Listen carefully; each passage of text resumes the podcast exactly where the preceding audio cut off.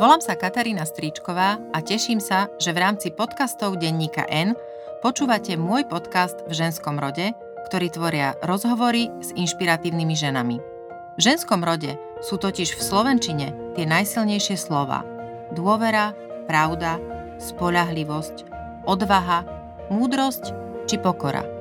Ale aj zrada, pýcha, nevera, závisť, prehra či smrť.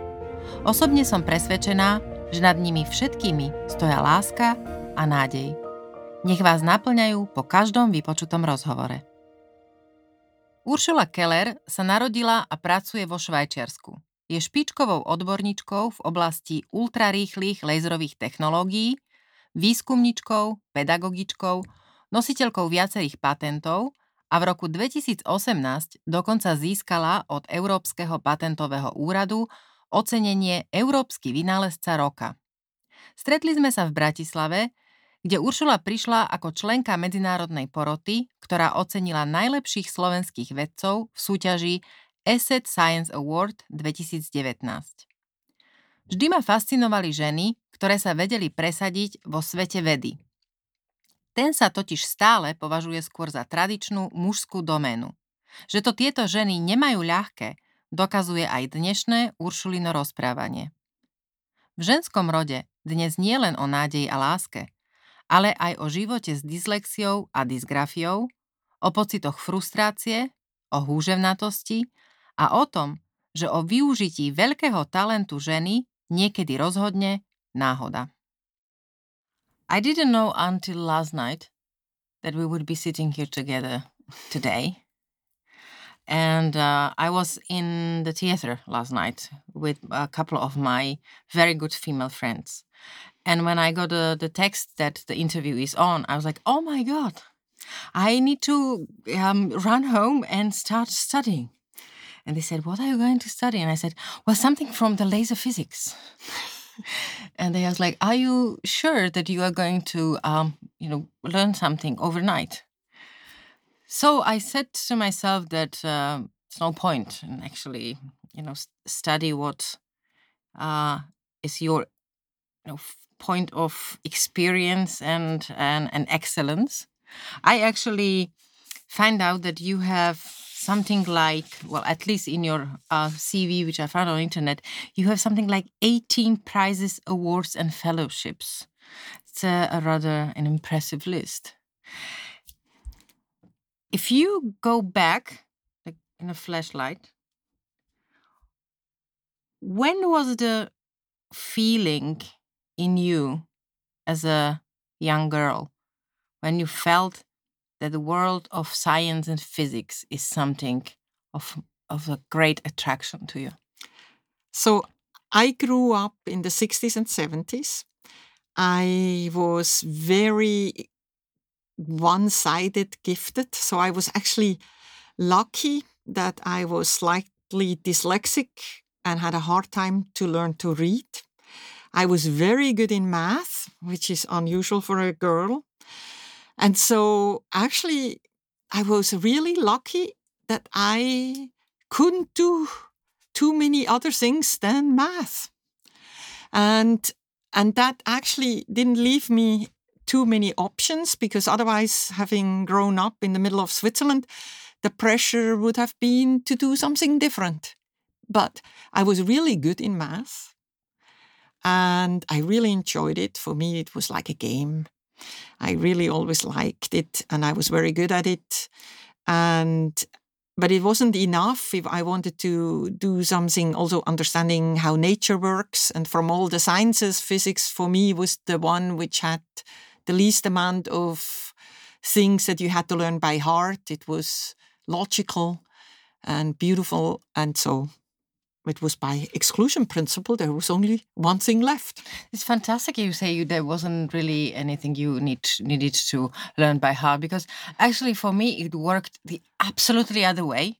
The only way how I could understand physics was to learn by heart. But then you never understood it. I know, never understood it. Right. I was really, I was, I remember the feeling I had when the professor was asking me to come you know, in a classroom to come up and just to start um, calculating something. And I had, you know, the horror in me because I knew that I wouldn't, I just, I, I'm, I'm not going to be able to do it. And I had a horror for any Uh, uh, German writing, you know, the Aufsätze, as we called it, you know, you know, I mean, yeah. Well, at least I see the balance in the university. In the, we have a balance in the room, at least. Thank now. you.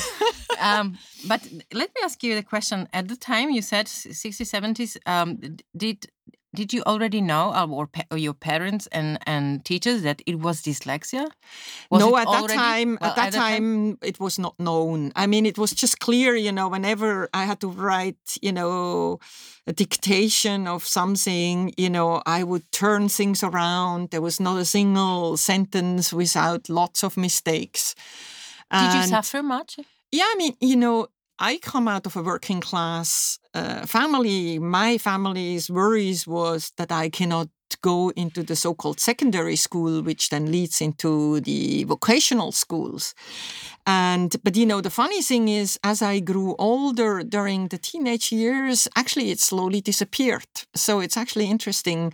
So it's kind of self-corrected. But, you know, I had a really hard time to learn to read, right? Uh, because uh, just a couple of weeks ago, I had um, um, a lady here, an expert on on you know the, the, basically the same uh, thing you suffered, so dyslexia, this, you know, and, and all the other dysfunctions, and she she says that you know when you work in therapy with children suffering from this, that everything can be corrected. Or at least very much improved. Yeah. But you you need you know you must know about right. it. Right. So because I never could learn anything by heart, I had to structure things. Mm. And actually, you know, I always had to organize things in a way so that I, with with the level of, of things I could actually learn by heart, I had to make logical connection. Mm-hmm. So I always had to make logical connection that I could remember it. And that trained my brain. I can go into a mess and right away see pattern and how I organize the patterns. And I think this is actually made me stronger for experimental physics. The attitude you, you, know, you what, needed to I actually think, you know, as people say that uh, that cannot see, they improve their hearing. Mm-hmm. So, so, so you, say, you just, just compensate by learning something else. And I actually always say it, you, we don't need to be perfect everywhere. You know, some people are perfect everywhere. They actually have the problem of choice. What should they do? Um, I actually think you just need to be good somewhere and let the other thing not stop you. So find out where you're really good at and what you really like, and make sure the others, other things are not holding you back. So I know when I write a German text and it needs to be perfect, I write it and let somebody else to go over it so that we have not too many mistakes in it, right? When you said that uh, you were good at maths as a girl, um, let me ask you a question which may be full of prejudices, but is it true or is it not that boys and girls have different attitudes and different skills and different talents for maths, physics, chemistry? I don't think so. I actually honestly think that it is only our social prejudice. I really believe that both girls and boys can do equally good in lots of things. We have the normal distribution, which is very wide. And I actually think we get pushed from our society in different areas. And I think, um, yeah, I think we should be more open to just basically follow our abilities and independent of gender or whatever, you know, be able to promote our abilities. And the reason why I'm asking is that, uh, you know, at, there were times when people... Um, um, probably mostly men, thought that uh, subtler women and smaller women had different brains from yeah. um, from men, and that uh, female brains were not um, as um, developed. I think it, this is just an and, a uh, dead end, and I don't even want to go into this discussion because there is also some people who brought it up based on different races, and exactly. I really think this is just negative because there is no study that I could find that would show any significant drift. And, you know, even if they would be in the study, because you have finite number of of of, of people you're testing and they have so much influence from whatever environment they grew up in, I actually really think at the end, we have a very broad distribution, and the broadness of distribution is broader than any potential mm-hmm. shift mm-hmm. of the peak. Uh, I had a, a guest sitting in the studio, and we were discussing girls in I T. Mm-hmm. And uh, mostly the fact that if uh, the society and teachers, um, parents uh, would encourage girls more, yes, uh, and give them more space, maybe more time, maybe more support uh, and confidence, right?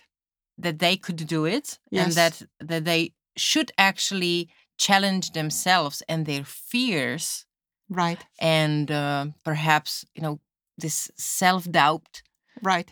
That that it would actually open more doors for more girls to go into science and all these wonderful natural sciences world. Right, exactly. I mean, when you look at computer, the computer was a woman's job, as we know, right? It was a woman's job. And as it evolved, it became more and more a white male job. And the environment is so hostile in certain places that actually anybody who doesn't fit into this stereotype is is actually judged more badly. And there are many studies done that actually confirms that. And so there are some universities who started two different entrance programs for those who had actually prior experience in computer. Uh, they take them to a different class, and those who are really new, and they take it to a different class. Because, you know, sometimes just because you haven't been playing with computer all your life, because you haven't really growing up in this environment, Um, and then if you put the, them both into the same beginning class, it's going to be just frustrating for those who haven't done this one.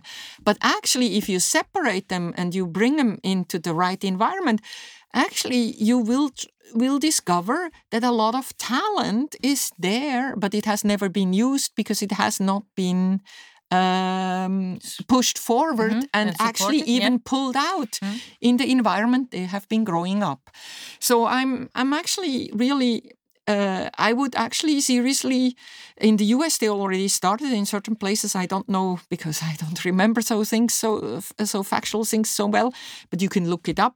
They already started separating this kind of um, students. Mm-hmm. Is that prior or not prior experience? And ba- what they, not based on uh, gender, but based on experience. Experience, right? Because in the U S, it's not just a gender question. Yeah. In Europe, it's very often just a gender question.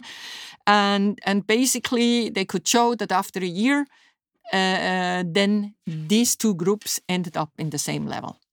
So I really think I, uh, I mean, I actually even, you see, I ended up for some funny reason, because I was uh, in the inner part of Switzerland when I scro- was growing up, and then in the third uh, class, in the third class, we had actually a Catholic sister teaching, and she couldn't teach the boys, and so we were separated as an only girls class and an only boys class, and you know, and I was in an only girls class until the age of sixteen, and I have to say, it probably helped me.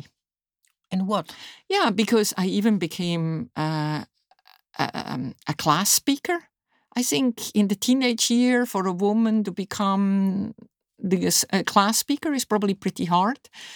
I I was. You think yeah. that we wouldn't have a, a chance in in a mixed class? It's or, harder. Or you would it's be harder? harder. I actually think I don't want to, you know, there's all these pro and cons about all women versus separation. And I think when I watch, I have two boys and they're growing up and they have a more relaxed relationship uh, with, with them. But there's still this stereotype that the women tend to not go into these S D, uh, S T M fields. And I actually really think Um, sometimes it would help to just separate a little bit and keep them together and, you know, so that they can evolve. I remember my own frustration at school. Uh, I was actually a, quite a good student uh, in almost everything until the moment where I probably needed more time mm-hmm. in in. in in physics and mathematics. I just, um, I just when I had the feeling that I understand, I pretty much understood everything. And when um, the the speed of this um, S T M field, as you say, so science, technology, mathematics, I I felt that I wasn't that quick in that. Uh, although I was much quicker in everything else than other students, my frustration led to like um, a ho- hostility toward it, you know? Right. You understand? That I right. was just like, oh, well, and I'm you know, fed up. I don't want to do it anymore. Maybe you even were exaggerating because maybe you weren't actually as weak as you were thinking mm-hmm. of, right? Yes. So that's this why... This is the problem of girls, right? Yeah, that, yeah, yeah. That, that we they, are much they, oh, more... You know, they, I mean, there's many studies done that show that uh, women tend to estimate their abilities below what they actually could do, and the guys tend to e- estimate their abilities above, right? But, you know, again, there is a huge difference, right? Mm. There is, of course, um, I actually really think um, what would also help in the education is is to introduce science earlier in school, before the teenage years, mm-hmm. uh, you know. Mm-hmm. I yeah, always okay. have been kind of suggesting we should have, you know, we have all the classes rotating through the exercise, you know, there is these these shared facilities to do the, you know, the sports and mm-hmm. so on. So there should be a shared facilities for the school where the kids go once a week, you know, or a half a day a week into the science center mm-hmm. where they learn by special teacher, which don't need to be the normal teacher, uh, some of these uh, science concept, and you just build it's it just up. Just to see them, see it in, in practice, right? Yes, in mm-hmm. practice with experiment and with, with some concepts mm-hmm. which they could evolve so that they start observing more and uh, and and get some more science concept educated from kindergarten to uh, to uh, to the teenage years, because I think you need to create the interest. What is an engineer? What is science doing, and so on? Already in these years, mm-hmm. before you hit the teenage years, because you know the teenage years. You know, as a parent, you know you just have to. It's difficult. Yeah, it's difficult. You have to just go in survival mode of operation, right, and do damage control, right. And then this is fantastic. You know, at, at the end of those years, you'll you'll continue. Exactly. You disappear as a parent for a, a number of years, and then you emerge from the fog. Right. Somewhere. Exactly. And you know, I mean, it's even shown scientifically that your brain and hormones are definitely doing something up there, which is actually there is proven. An excuse. Yeah. I mean, actually, it's proven that that. You go through this process, right? How did you teach your, or did you teach your boys at home? Uh, did they come to you and say, "Oh, mommy, I don't understand what it is"? is this I about? mean, you know, I have two two boys. I had them pretty late in my career. I was thirty-eight and forty when I uh, when I had them, and you know, of course, I always worked full time. I mean, I couldn't do I couldn't do private lesson. I mean, they went through the normal schools, and of course, when they came, I gave them an answer. But actually the funny thing is, you know, my husband is an engineer, but, you know, my kids were then more and more drifting to only asking my engineering husband, because when they came with question to mom, mom gave not only a short answer, no, she started a whole lecture. And then she said, "Mom, I just need a quick answer." And and I ended up with a whole, and they ended up with a whole lecture with the end effect. They ended up to go into the engineering father who gave him a quick answer to the problem. Which they needed, they right? Needed, and they were not interested in the long lecture. Because I it's thought, funny. You know, if you understand this, but you know, this and this and this is also you, exciting. You, you just took it in a complex uh, system, right? Yes, yes. Uh, but you know, I have yep. to say, both of my kids are now at E T H, at the university. One is studying biology and the other one is doing computer science. So we we did so not too badly. Well. You did well, yes. Both with your husband. Good. Yes, good. So some, some, somewhere there were also your, um, you know, deep uh, study and deep complex issues. Yeah, we could issues. we could communicate to them the excitement of of the science and technology, and ultimately they chose that. Even though they had full freedom, I mean, we never we always said, look, the most important thing is choose something that you get excited about and you're willing to work for. Yeah, that's and that's, that's all the only you... thing which pays. And yeah, in the end, you right. know, when you are um, sixty-five and looking back, so you need to have something behind which gave you some spark of yeah, excitement, the heart, the heart, exactly, and the good feeling in the stomach. That's what you need. Um, I need to go to a very natural area which offers itself when we speak about children, husband. And work, and, and that is work-life balance. Mm-hmm.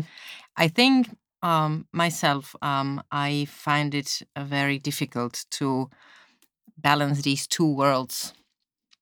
Uh, that in a way that I would at least be satisfied, if not happy. Mm-hmm. Uh, it's it's better the past two three years as it was before.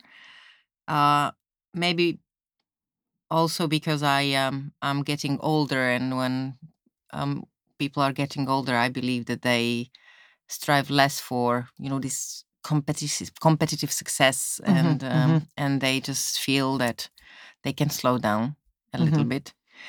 Um, I read a survey, however, in the Women Professors Forum, of which you are a member, mm-hmm.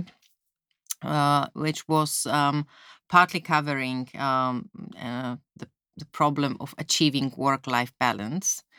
And uh, there were areas uh, when where women are struggling, um, particularly in the area of how to support the family and and care for its members. And how to actually excel in in the area, mm-hmm. in this case, sci- of science, mm-hmm. I am passionate about, or the, the, right. the scientist is passionate about.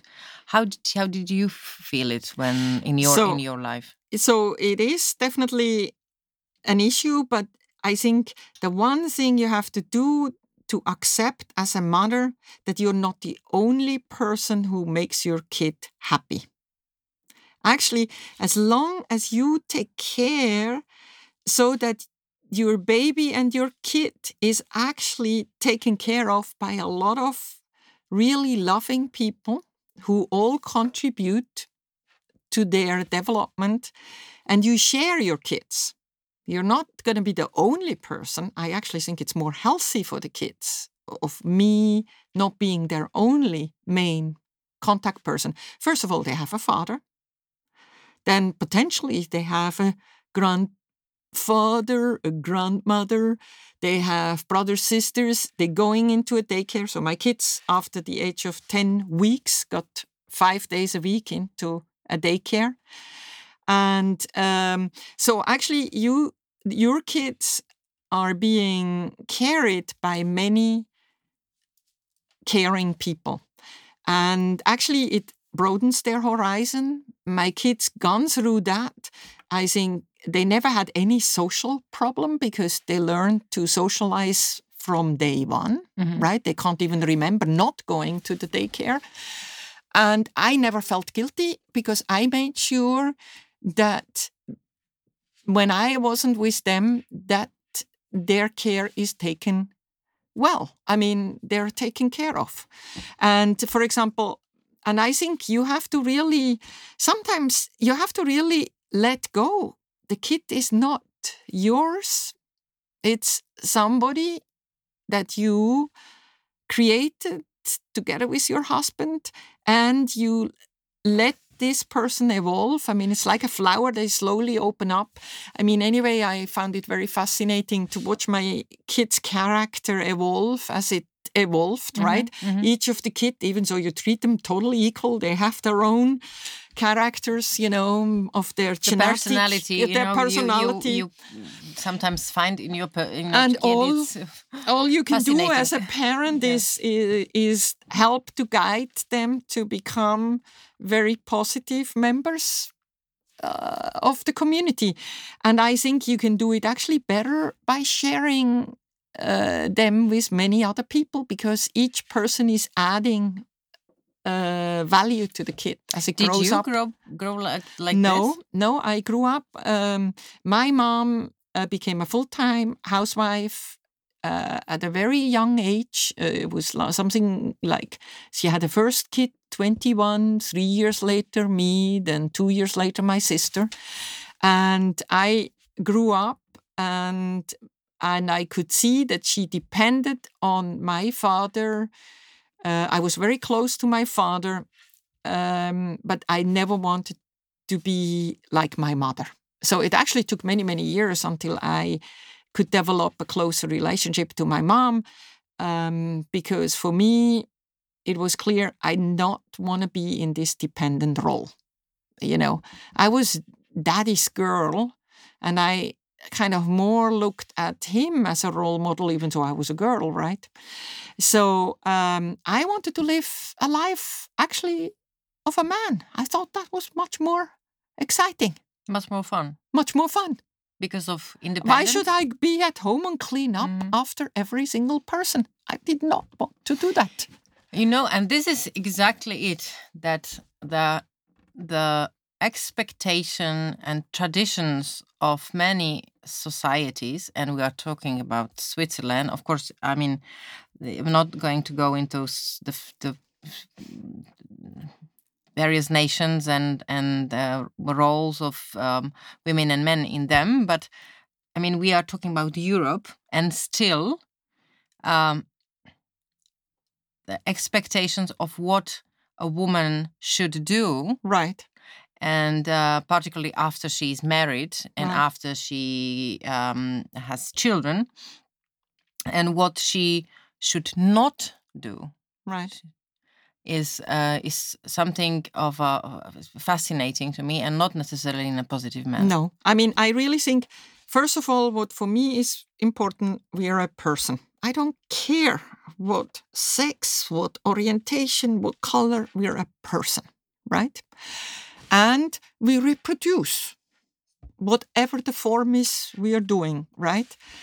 And we help, and we help the next generation to evolve into hopefully contributing positive persons to move us forward. But we don't have to, it doesn't mean that I have to give up my dreams. I want to have my dreams. Actually, my kids are now proud of their mom. She did what she did. You know, I can let my kids go. You know, my kids are moving out. It, it, I mean, of course, it feels a little bit, mm, they're moving out, right? But it's nice that they're moving out. But, you know, my life doesn't depend on them being with me. I have my life. They have their life. My husband has, has his life. But it, it doesn't mean that you don't love them, yeah, right? Yeah, of course. I yeah. love them as much as you can think of. I mean, it's clear. I mean, and... And they're loved by my husband equally. So the nice thing is both of my sons had an equally close relationship to their father as to their mother. And, you know, and I was lucky that I married somebody. He told me right at the beginning that he doesn't want to have a woman who will stay at home. But then he was also willing to change the diapers as much as I did. Right. So we negotiated very often who can work longer. So, well, and how did those negotiations end? So we have, you know, we are both, you know, we are both scientists. So that helps. So he's an engineer. I'm a physicist. So we go about this one very, very rationally. And, and so uh, we then divided up the days. um, when they got into the daycare. And basically, um, my husband then started a, a company and had much of international uh, clientele. So he needed to be active in the evening. So we said, okay, you pick up the kids in the morning, bring them to the daycare. I get up and just go and work, and I'll pick up the kids in the evening from mm-hmm. the daycare. And so we had this kind of arrangement during the week, and we planned no social activities during the week. That's how we organized it. I spent the evening with the kids and my husband the morning with the kids. And the weekend we tried to keep um, free. So free, we tried so to you be together. Yes. Mm-hmm. So, but then we we had also the red flag. So what sometimes, so sometimes we had to work on the weekend because there was a deadline and we didn't get it yes. all done. And so we said, then you can raise your la- red flag and say, hey, I really need to work. How often could you do that? Yeah, you cannot do it too often because that's not fair. Exactly. Right? So and so we had this agreement that we don't raise. You know, otherwise we had a serious discussion. Did you count how many flags? Yeah, no, I mean, you have to set priorities during this phase. You know, you have to set priorities. You need to, I mean, you need to organize your work time. I, during the time I was at work, I was very efficient, right? Mm-hmm. You know, I could mm. not waste time. I had, exactly. You know, the time management is, is crucial. Yeah. But I, you know, the question is, Uh, or it's not really a question, it's it's just that I, th- I feel that what men and women, partners, I mean in a partnership, whatever it is, a husband or a, a, a husband, wife or not, but there is a need for justice. Right. They uh, feel in division of the duties. Right, they have. Uh, absolutely.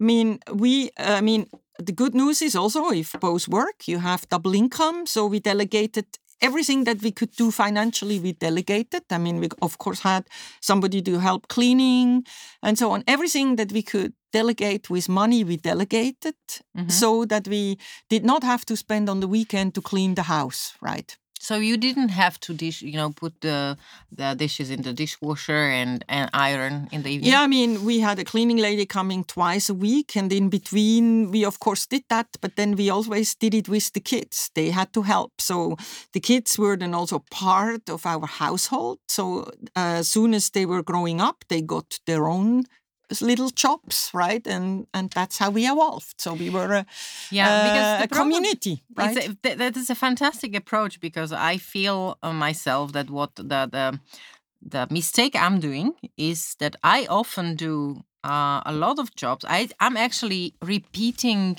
something I hated when my mom was doing. Mm-hmm. And it was like when she asked me for something I should do at, at home and I didn't do it immediately. She she would rather do it herself. Yeah, but that's stupid. So oh. you need to be a little bit. So yes, you need to you. be a little bit relaxed that mm-hmm. that things might not be so perfect, and that's okay.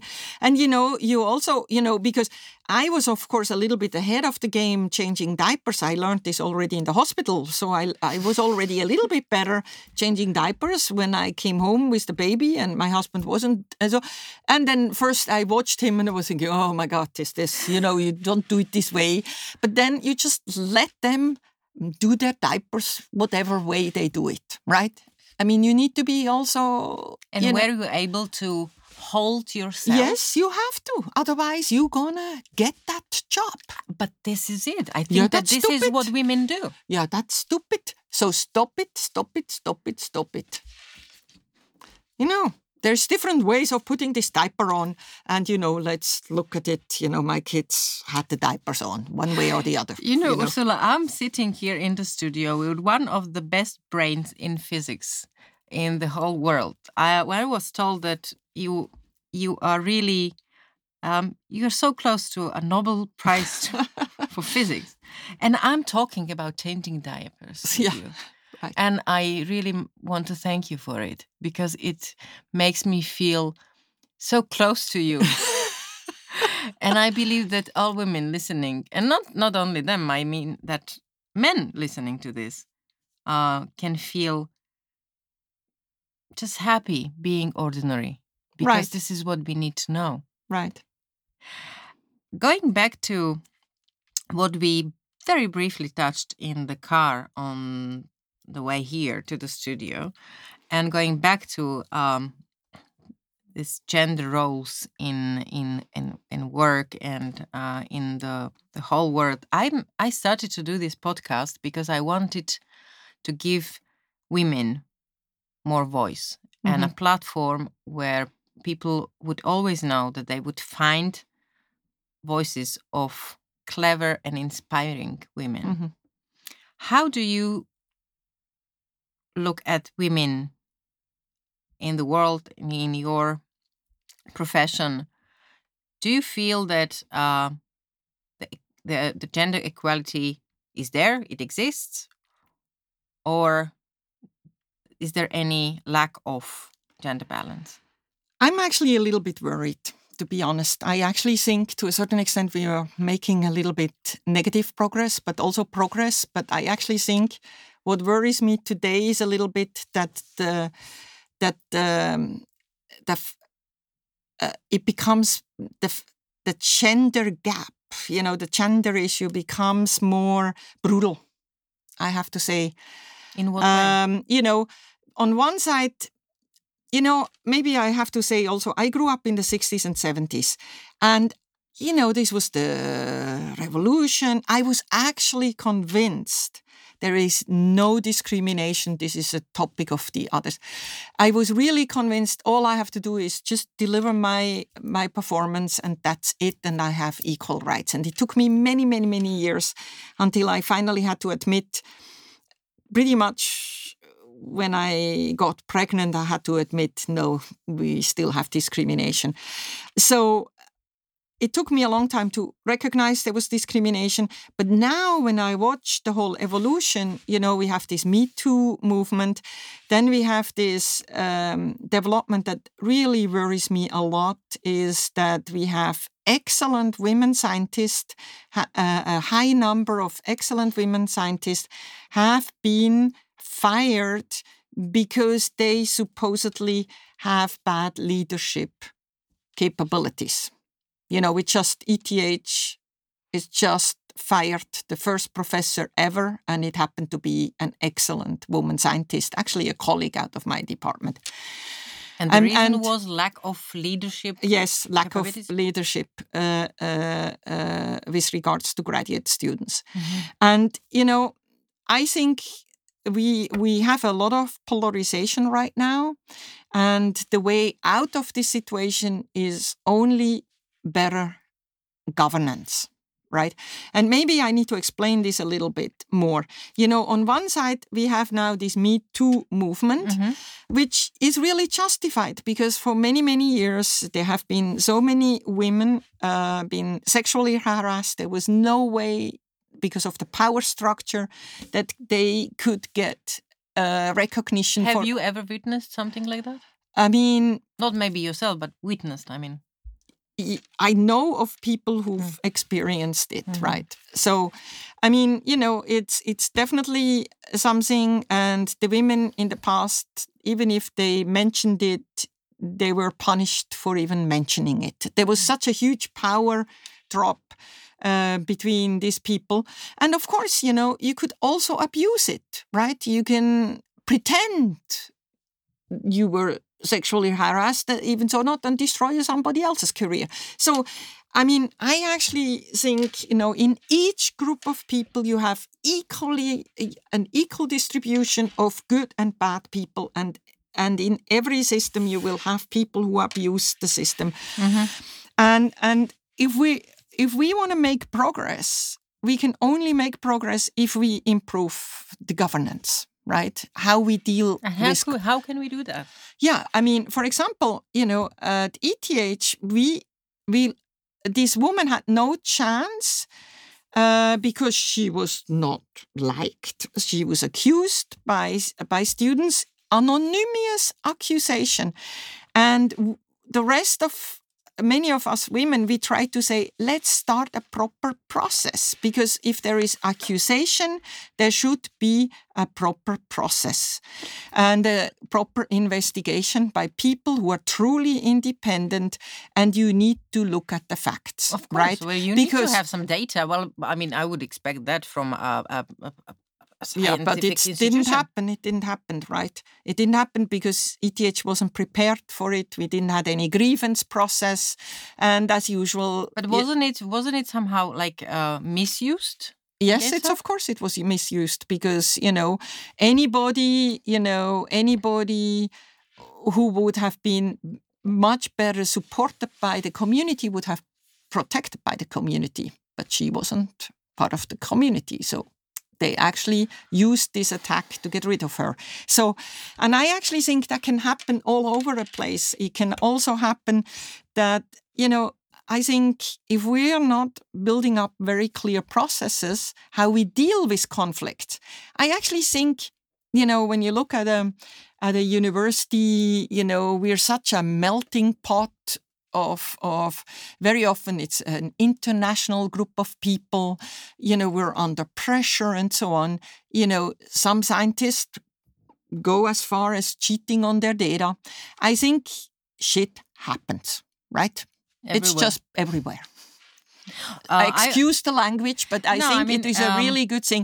Mm. But, you know, I actually think let's just deal with it, because if we're not learning to deal with it in a very good governance place, then, you know, we're we're separating more and more. We're not coming together. We need so, good governance. This is actually, I really think, I have already colleagues who tell me, because of all this Me Too movement, I will never hire a woman ever again because, you know, I'm so scared that if I have a conversation with a woman in a closed room, or if I push her a little bit for more performance, I'm going to be out there host mm. and lose my job. Right. So it's like At uh, alibism, time, just to be uh, not not not not to be accused of right. something. But that cannot be the way forward. I had a lot of really excellent male scientists who promoted me and also challenged me. And if we give this up, you know, if we then we give up too much. So we need to come up with governance. And right now, actually, you know. Uh, the situation actually in the top university is the worst because the pressure is the worst. But mm-hmm. they are all worried about their uh, reputation mm-hmm. instead of actually bringing it out and tell yeah. the story so that we all can learn what is actually happening and so that we don't need to repeat the question. Max Planck Institute, you know, fired uh, excellent female scientist directors because of not good leadership, right? So, but isn't it? Sorry to interrupt, but isn't it? Um, you know, how can you measure good leadership?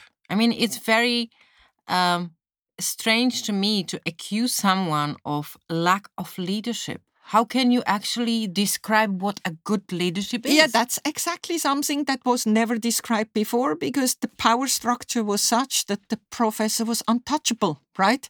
And so male, you know, male, white male, male professor. professor were untouchable. They were the power structure and they were not even put into question. And if put into question, they were protected by the system. So, but... You know, uh, as we evolve, there is less belief in this authority, in this absolute authority. I mean, the next generation is questioning absolute authority mm-hmm. more and more. So we need to actually discuss this, you know. Exactly. I mean, and it's good it's, if we are questioning the, the, the, the automatic authority. Oh, absolutely. Uh, but if we if we are um, questioning leadership, we need to question bad leadership of men. As well, right? Exactly. So, and that's why I actually think, so what we need, we just need to go through this process. It will mm-hmm. take time and we should look that we do damage control. And I actually think that's actually also what I want E T H and the Max Planck Institute and the Harvard and the M I Ts to publish their findings mm-hmm. so that we can learn. Because, you know, if you look at one individual case, you always find the reason why this one person was guilty or whatever. But if you look at a number of them, then you see a pattern and then you see, oh, maybe it's actually different, right?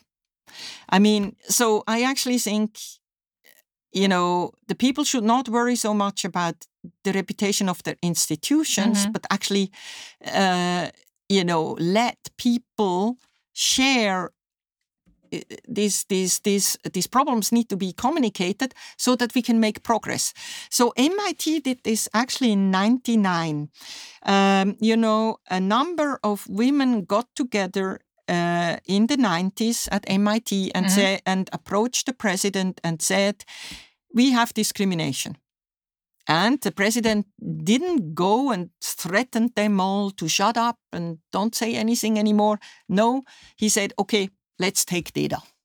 And they took the data, and then they actually published the whole data. And I would recommend everybody to read this ninety-nine M I T report, because you can learn a lot. I actually read it. For me, it was a, for me personally, and for my generation, for female scientists mm-hmm. in Europe, I've heard it from many of my colleagues, it was a lifesaver. Because ninety-nine, I had just two kids. I was about ready to quit. I, I had so many, everybody was saying, "Oh, you're not nice enough, and you're not this, and you're not that." I just had two small little kids. I was, I was struggling, you know, everything was a little bit over my head. I was about ready to stop. And then I read that M I T report. And then I realized, oh, it's not me.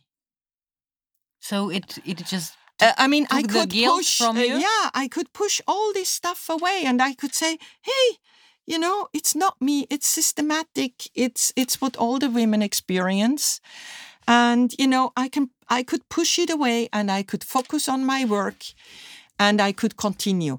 And actually it it really helped me. It kept me in the field, and I kept going, and it gave me the strength to go on. And I actually think this is what I would like to see now at the Max Planck Institute with the recent developments, that we just communicate. You know, it's it's just we're, you know, we're human beings. We're not perfect. I've never seen a perfect, a perfect leader.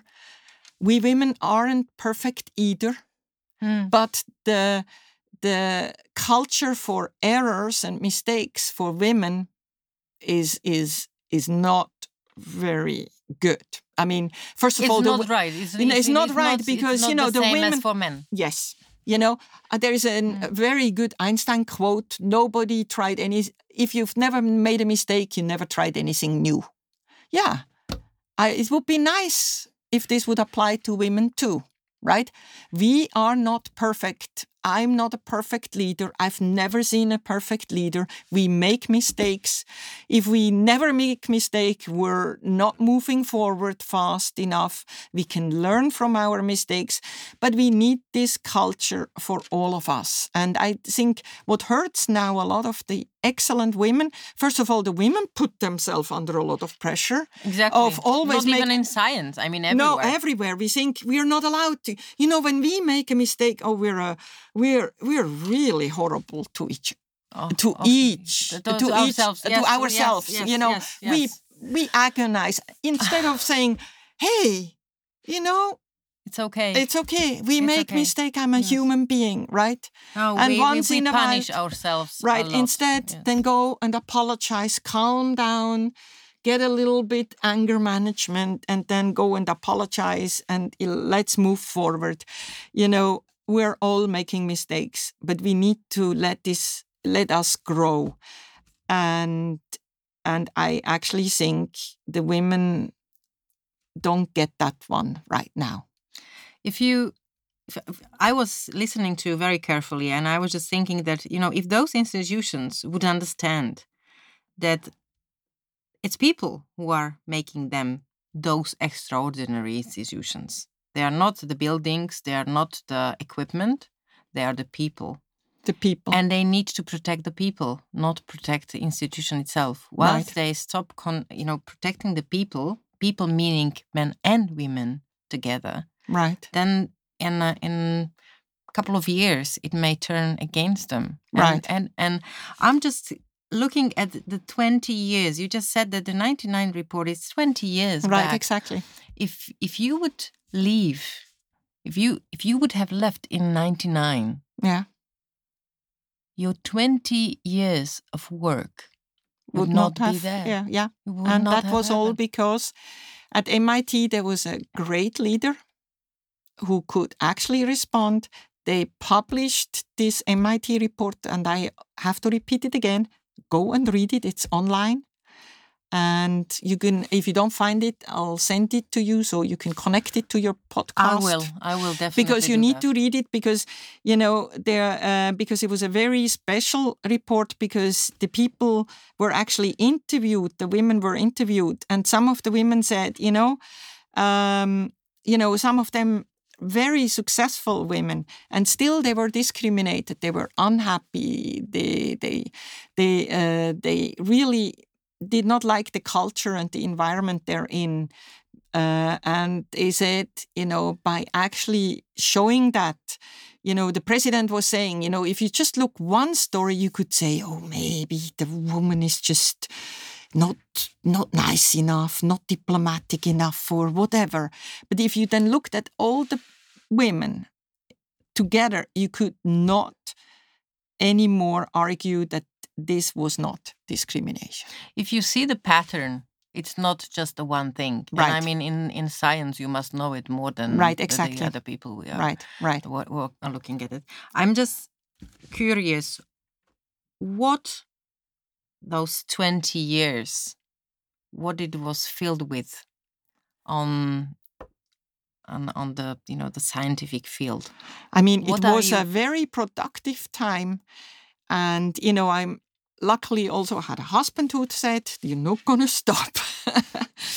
And actually, after I had my two kids, so I started my career in more applied um, physics, which is actually easier for a woman, because if you build a better laser that is better than any other laser, you can't argue, right? Because the laser it's just, it's, it's there. there, right? It's there, right? You can't argue. Whereas in fundamental science, you know, the benefit and the truth might take some time to come, and you can always argue. So it actually made it easier for me.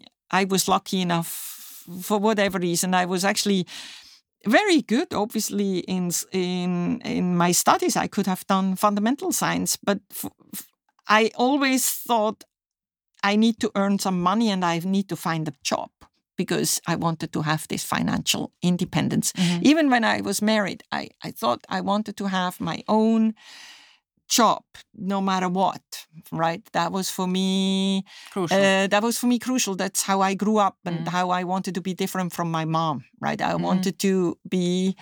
Uh, it was a core motivation. That was a core motivation. Okay. And and so that's why I probably chose the more applied work, because initially I actually was planning to go into the industry. You know, the academic road mm-hmm. came only later. And uh, and so... After I had the kids, then uh, then I actually started then the more fundamental work and got into attosecond science. And I now today my work is divided between applied and fundamental, and we've done a lot of really interesting work. And I watched it the would video with a, one point zero zero zero one eight zeros. Yeah, one yeah, yeah. Second. For the attosecond, yeah, yes. the attosecond, right? Yeah. I mean, I I can only say is you know for me.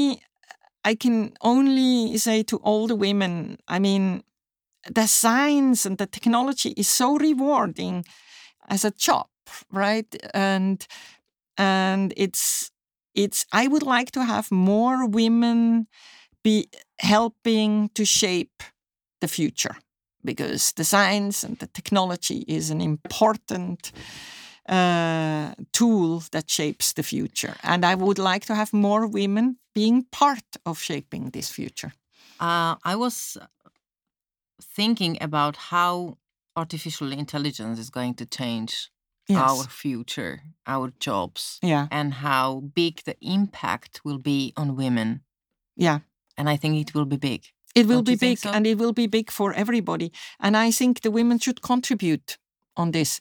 And I actually also think artificial intelligence could also be great for uh, for teaching, right? Mm-hmm. Because, you know, really good artificial intelligence could actually have some really good teaching programs so that the, the, the different uh, people can excel. Mm-hmm. And, uh, and, you know, you repeat certain problems until you get it and not, you know, keep the whole class. It will class. Be very patient, yeah? Repeating it yes, thousand exactly. times until you really get like it. Like a G P S, you know? you know, next turn, turn le- right, yes. And if you if you don't do it, nobody tells you you're stupid. You missed the exit. No, it says, and then the next possible way, make a U-turn, right? With yes. a nice voice, right? With a nice voice, never, never, you know, just curse at you. Yeah. Um, what I meant to say, although with the artificial intelligence, it's sometimes it can be get it it definitely can be a good one. Uh, the good effect, but uh, the bad effect is that um, I think that many women are in occupying jobs which may be actually cut by introducing artificial intelligence. Mm-hmm. And I think that until we really work hard to get into scientific, you know, the, this the science um, uh, area, then uh, many women may get um, dependent. Yeah. On, I mean, uh, but you on, know, it's, maybe on their partners. Every technology is replacing certain jobs, but mm. it also creates new jobs. Somebody and has need, to feed. We, uh, exactly. Yeah. And Somebody we need to has be able, to feed this. We need to be able to feed them. Yeah. So, I mean, you know, the key is to get educated and not, uh, no compromise on education, no compromise on giving up dreams. No compromise of of giving up uh, your professional life just because you have a family. It's a good ending before I ask you a couple of questions, which usually you know are at the back uh, at the end of, of the podcast. Did you have any of your childhood dreams which came true? Oh, I've gone way beyond my childhood dreams. I mean, I was in a working class family. What I've done until now is beyond anything I've ever could dream of. Were you afraid of something and of which now you are not afraid of anymore? I think I'm more worried about health. You know, I mean, I'm now, I just turned sixty. So... You know, life was so has been so exciting, and you know there will be an end one of these years. You know, of this fun, and um, but on the other side, yeah, I mean, I can say if I had to die tomorrow, I would say, you know, it is incredible what I've have been able to do. Do you think there is um? a boundary to humans' knowledge? No. I think we have to work on the ethical and moral issue. I actually think more than ever we have to remind us about the fundamental moral and ethical issues, right? And this is something we should get more strongly into the education of the people. Maybe you can, by cheating and whatever, you can get a benefit on the short run, but as a whole, for our society, we lose. And actually, in your personal interest, it is not good to cheat and be take some shortcuts. Uh, and the last one, what are you the most grateful for? That actually in Switzerland we have an educational system which is open to everybody independent of the financial means. And I actually went through um, the secondary school, and we had, an, had a national program that advised and evaluated the students, I mean, the, the, the, yeah, the students on their next step. And they did some basic intelligence test. And during this basic intelligence test, the outcome was that they said, hey, you should actually continue to go to uh, the gymnasium, which is this school that is going to towards the university, because that was never part of my goal. right? And my destiny. And so I think it is it is extremely important. This is, you know, investing into the young and into the education, that we keep the educational system open to everybody and and give excellent education to everybody. And that is something that should be our priority, number one worldwide. That is the door to the future? Mm-hmm. I mean, you know, we have to educate the next generation. If we don't do that and we do a bad job, then that's not good. Ďakujem, že ste počúvali môj podcast V ženskom rode. Ak vás tento rozhovor zaujal, vypočujte si aj tie ostatné. V ženskom rode môžete sledovať a zdieľať aj na Facebooku. Napíšte mi svoje názory, nápady a hodnotenie. Už o týždeň v stredu sa na vás teším s novým dielom.